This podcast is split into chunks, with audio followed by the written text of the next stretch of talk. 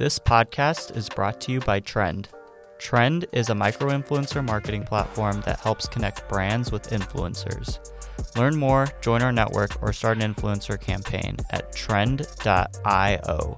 Hey, everybody, welcome back to The Trend. I'm your host, Jay, joined again with Ramon, the CEO of Trend. And today we have a special guest, uh, Salim Najjar, the co founder of Sound, a beverage brand that sells tea based sparkling beverages. Welcome to the podcast, Salim. We're excited to have you on to talk a little bit about your uh, your brand that's in retail and direct to consumer. Um, so yeah, if you could give us a little intro, tell us a little bit more about yourself, about how sound came about. Um, we'd love to learn more and dive into some questions. Awesome, awesome. Well, first, thank you both for having me on the show. Appreciate it. And uh, yeah, I guess let's let's dive in. So, sound, as you mentioned, is a tea-based sparkling beverage. Um, and my co-founder Tommy and I have taken quite a journey uh, to, to get here. We've been on the market now for five years, and I guess a little history prior to launching the brand. Um, we met at our prior careers where we were engineers at a nuclear power plant. So very logical transition, right? Nuclear power plant engineers to beverage. But the idea actually was conceived at the nuclear power plant. So um, both Tommy and myself are very health conscious individuals and uh, I try to stay away from sugar, especially processed sugar, whenever I can. Um, Tommy, very similar. So at the time, I would just drink unsweetened tea for the functionality and water and, you know, enjoy alcohol, obviously. And Tommy, similar, but Tommy loved bubbles. So he'd drink his Poland Spring sparkling water, his seltzers, you know, and um, he was just never really thrilled with the flavored sparkling waters because um, they were they, the ingredients in them are natural flavors, and not that natural flavors are bad, but um, they're ambiguous by definition and usually comprised of multiple different sub ingredients. So you get you don't necessarily get a clean taste, right? So if you're drinking like a a grapefruit flavor, it may be very grapefruit up front, but then on the back end, it, it kind of leaves almost like a fake taste. So he came up with this brilliant idea. Um, to he bought a SodaStream he brewed his tea he cooled it he carbonated it in the SodaStream. He was like oh man this is clean and simple and salim's a health nut. I bet he'd love this and he brought it into work for me to try and i still will never forget this day in, in my cubicle because we actually sat next to each other. It was like love at first sip. Um, i hadn't had like just pure bubbles in so long and i got the hiccups right away and i forgot how like enjoyable an effervescent drink can be. It's just unfortunately most effervescent drinks are full of, you know, crap. So it was like from that point on, I was like, wow, let's let's go, let's do this. And I mean, long story short, a lot in between, but within three months we had developed um, and produced our first run and uh, able to backdoor our way into some Whole Foods, and then within six months quit that job, and here we are five years later. That's awesome! What a story! Starting out at a nuclear power plant. So, kind of diving into your brand a little bit more. I know right before we started this podcast, we were kind of talking behind the scenes. Uh, Ramon was talking a little bit about the branding piece. Uh, do you want to speak a little bit to how you guys nailed down that branding and how that process came through and how you were able to develop and put everything together in that sense? Yeah, um, a lot of failures is it would be my like my direct answer to that because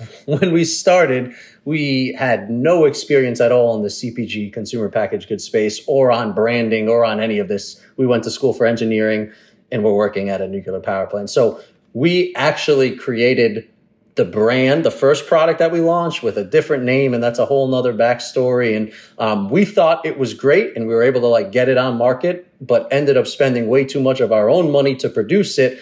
And you know, the CPG space, specifically the beverage space, is uh, is, is really about distribution, right? Um, you know, we don't sell directly to Whole Foods. We sell to a distributor who then goes and sells to Whole Foods, right? And that's why you see the the um, the strategics, the giants, the cokes, the Pepsis of the world. That's why they're able to dominate because they own that distribution. They own the trucks, the routes, the people, right? So you're basically competing for distribution. So as a startup, what your asset is or what you are creating and growing is a brand, right? So that is the most important thing in in my opinion, in our opinion, in the CPG beverage of building a brand, because that's really what you are selling, your brand, your ethos. Yes, you need a good tasting product, but there's thousands of new products out there all the time, right? And what's to stop someone from making something like ours? And people have, you know, because you cannot actually patent a beverage, right? Some nobody's patented Coke. That's why there's a million knockoffs of Coke. You could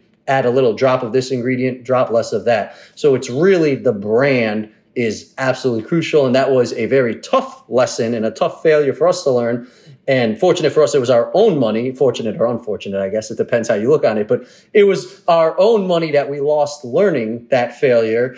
Um, and so it was about probably a year in uh, we ended up bringing on board a brand strategist to come kind of have a larger conversation on what our mission is, what our values are, what our goal is, and then build a, you know, a brand book or a brand Bible around that, and then work with the right designers and strategic strategists to build what you guys currently see right now. I have a question about um, the failures and, and the struggles and, and the learning lessons you had through that process because as as you know, in the very early days of the brands, mistakes can be so expensive that they could potentially cost the entire company and having it not work. Uh, so, uh, could you share, you know, perhaps like what were some of the bigger challenges and and how you overcame uh, one of those? Our original brand that we launched in the name was not good at all and not meant to be on shelf. But we, like I said, did it. That's all we knew, and we were able to backdoor and get into retail. In order to produce the product, there is minimum order requirements at co-packing facilities, right?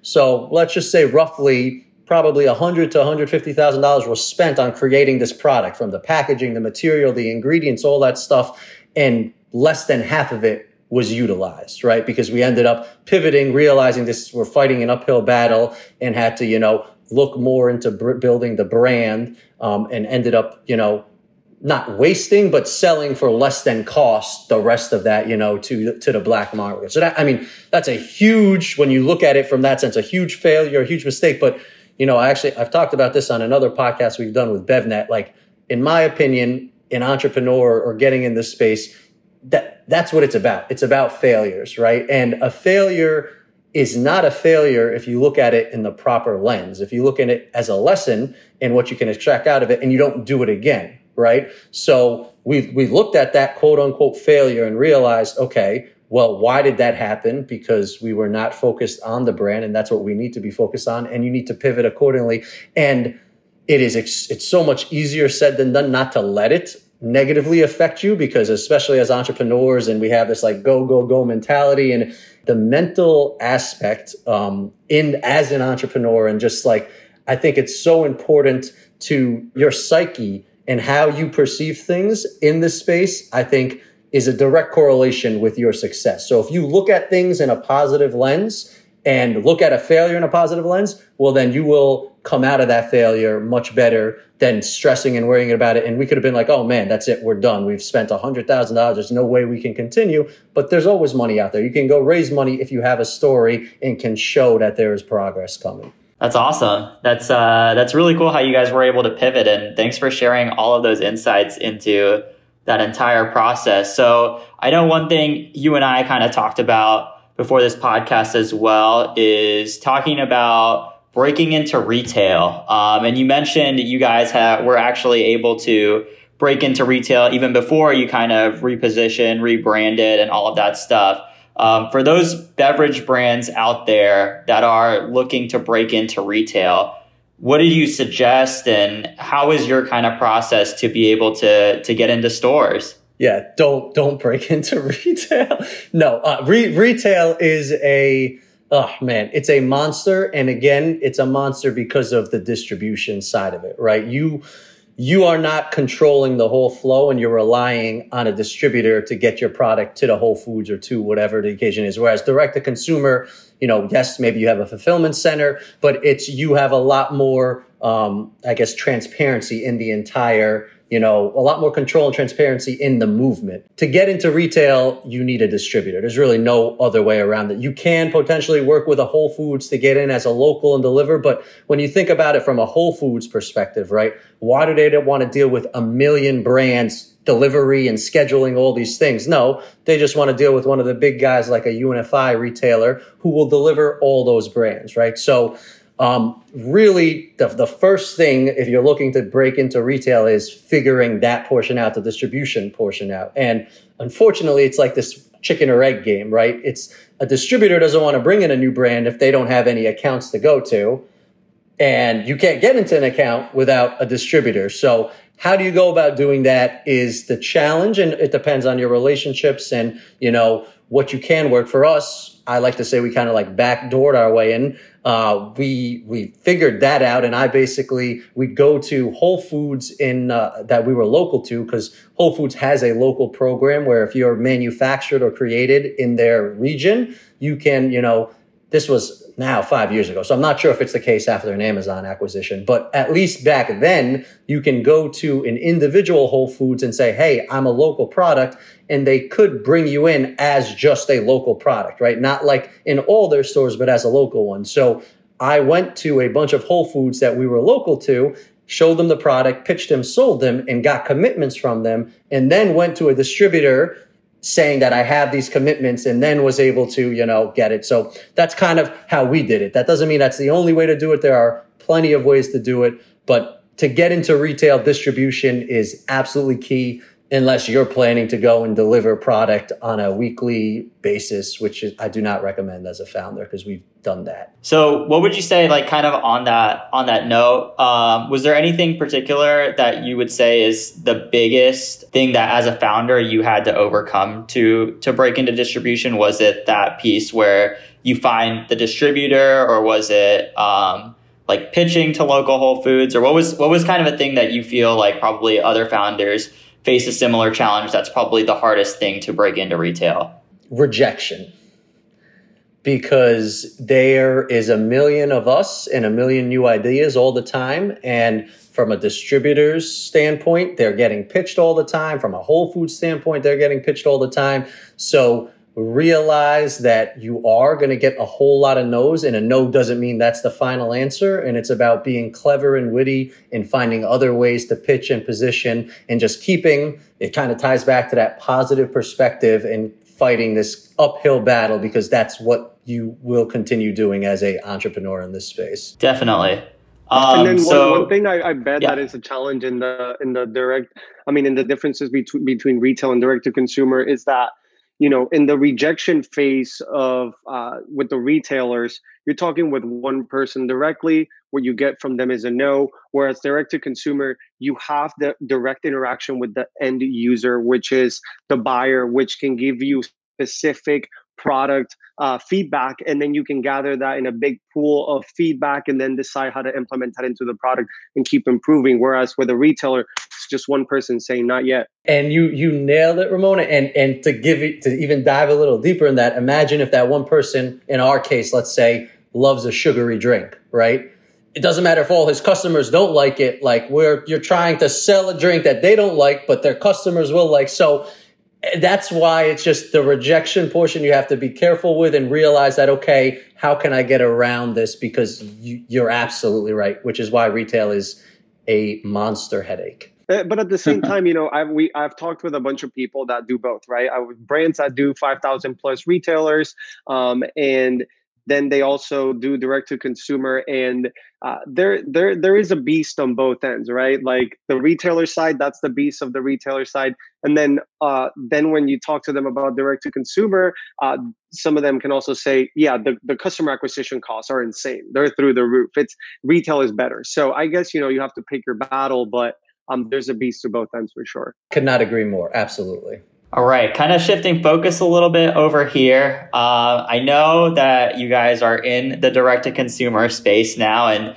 uh, we've talked about how you've been shifting towards that. Um, so let's talk about what's what's one of the biggest things that's happened this year in 2020, COVID 19, and how it's impacted so many businesses. Um, let's let's talk about a little bit um, how has it impacted your selling strategy? I mean you guys were were big in retail. Um, what kind of happened when that happened? And uh, what's what's kind of been your strategy since then? Yeah um, covid-19 uh, flipped around our business model because something we haven't talked about. Yeah retail we, we're in.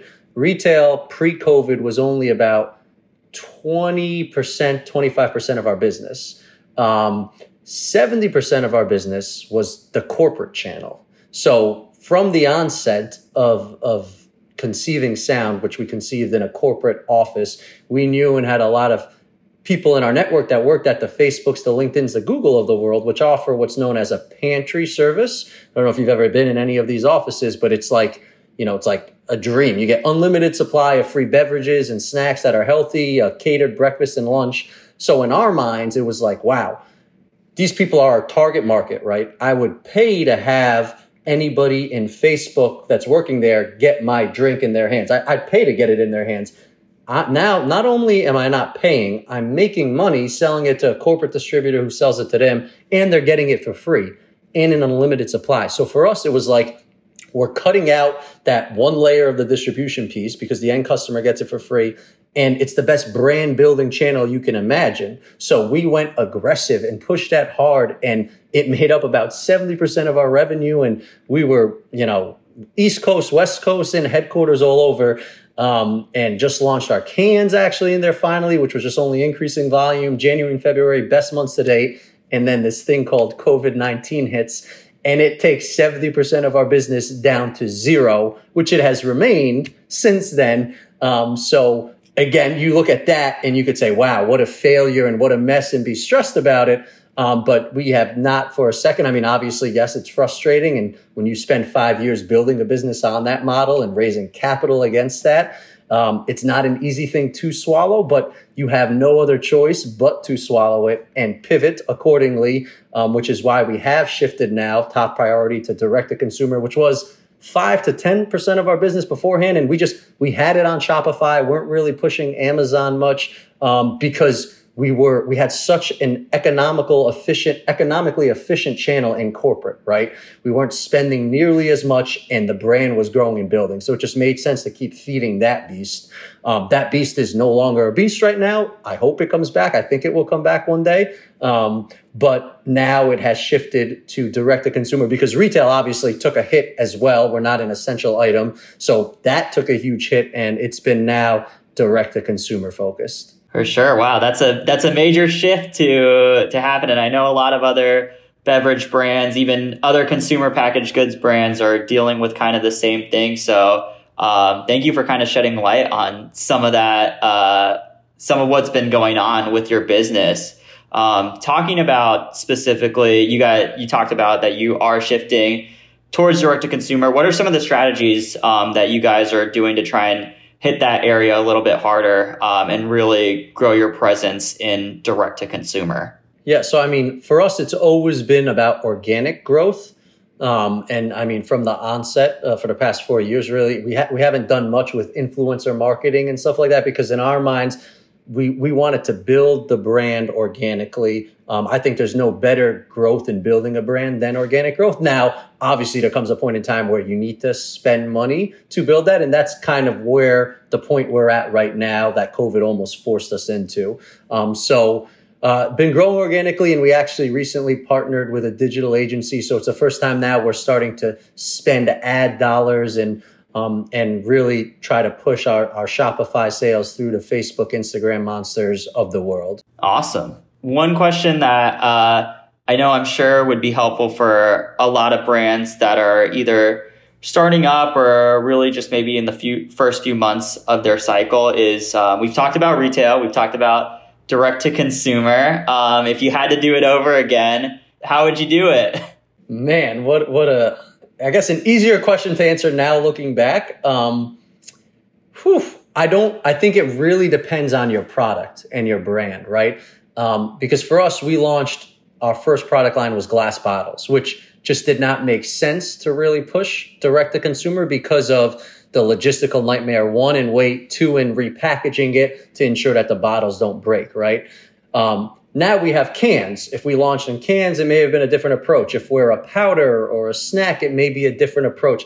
I think it really depends on your brand and now obviously external factors like COVID. Because um, if you were launching right now, I would say please go direct to consumer and don't even start looking at retail because you're just fighting an uphill battle that so many others are fighting and you don't have the capital to fight that battle alongside of them. So um, it really depends on the brand and I guess just the external scenario of your environment. For sure. Um, so if you guys had to redo it, would you go? Uh, would you hit harder on direct to consumer first or retail? I think Salim has a point. Like the external factor is just, it's just like, I think the question could be reframed as like, if you're starting over with COVID and then if you're starting over without COVID, like, um, so I, I want to reframe that question. If you were to start over um, with with COVID not being there, um, you know, would you still have taken the same approach? I would not have changed a thing because it's gotten us to where we are pre-COVID, which was great. And again, our approach though wasn't retail focused, it was corporate focused, right? And that's because of that brand building channel. So I guess that's technically not answering your question. Um, if it was between retail or direct to consumer, I would then go back to again, what is your brand? What is your product? And what are the logistics that go in your product? And based on that, I think if you have a product that can move well on direct to consumer and the economics work, I would definitely recommend going that route first and kind of building a brand on DTC because then that'll just make the sell on retail that much easier. Yeah, for sure. I mean, uh, COVID is definitely uh, not an easy thing to overcome, but good news is that eventually, I mean, eventually, hopefully, someday it'll be over, and you took the time to to to really focus in on direct to consumer, and those corporate partnerships will will reignite. So we'll be rooting for you along the sidelines. Appreciate that. Appreciate that. Definitely. Um, I think I've got maybe like one or two questions left over here from me. Um, and then if Ramon has any as well. Um, just a quick one over here. You talked about, you know, you said you did a lot of organic growth at the beginning. Um, how did you guys go about that? What channels were you using to grow organically? Um, how is that such a powerful full tool to grow sound into what it is today? Yeah, and that touches back on that corporate channel, which had so many benefits, but in, in our minds, the biggest was a brand building channel because again, our, our target audience being kind of what we like to say a premium or next evolution in a sparkling beverage. Um, our target customer is someone in these, you know, millennial type corporate offices like Facebook, LinkedIn, Twitter, Google, right? So you want to get your product as a as a consumer packaged good in the hands of your target audience, even if it's for free. I mean, at first you need to get it in them for free so that they see it, they have it, they enjoy it, they like it. So when they see it in a Whole Foods or they see it online, they're like, "Oh yeah, I tried it, I liked it." So getting the product in a consumer's hands is the number one mission in organic growth, and we found the channel that can do that where we could also be profitable. So that is the channel that we aggressively, aggressively, you know, tripled down on and pushed for the first five years of building the business and, and really has led to the success that we have seen um, pre-COVID and post-COVID once all is said and done. That's awesome. Um, I think in terms of questions for me, that kind of answers most of the ones that are out there. There was a ton of knowledge that you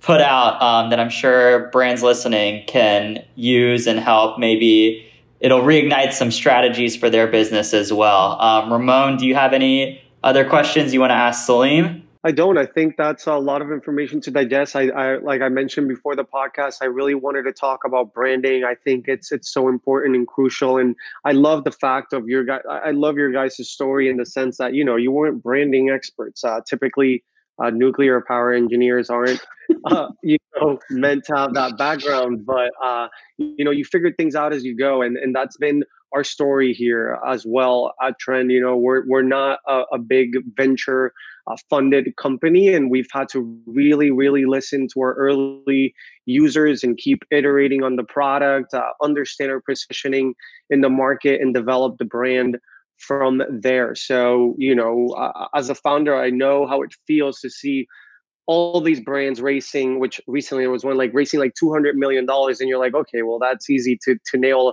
a brand like that. You know, I can't build a brand like that without racing that much money.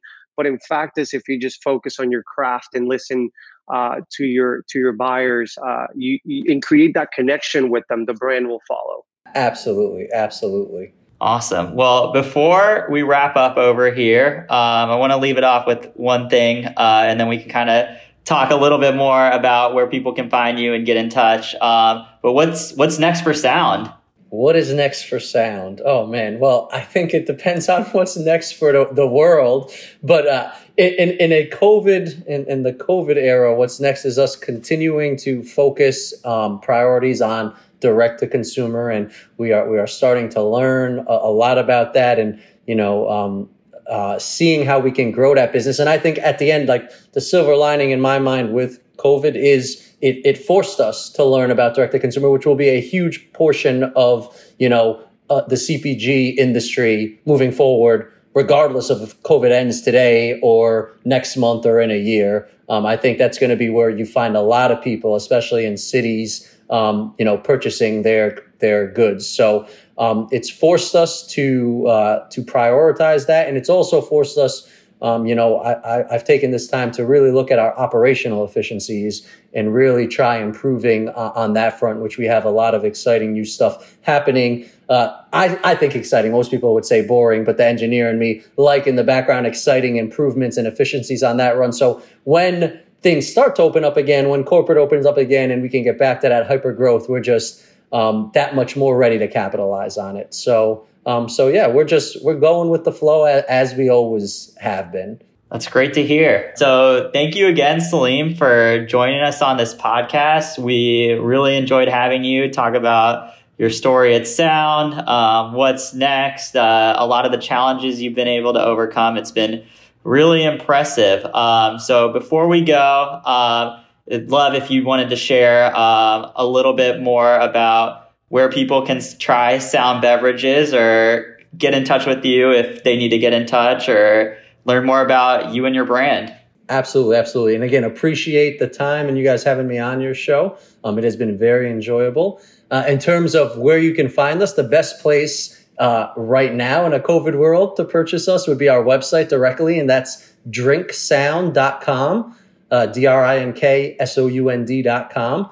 Um, and you can also be great on Instagram. You can follow us if you want. We're drink.sound is our handle.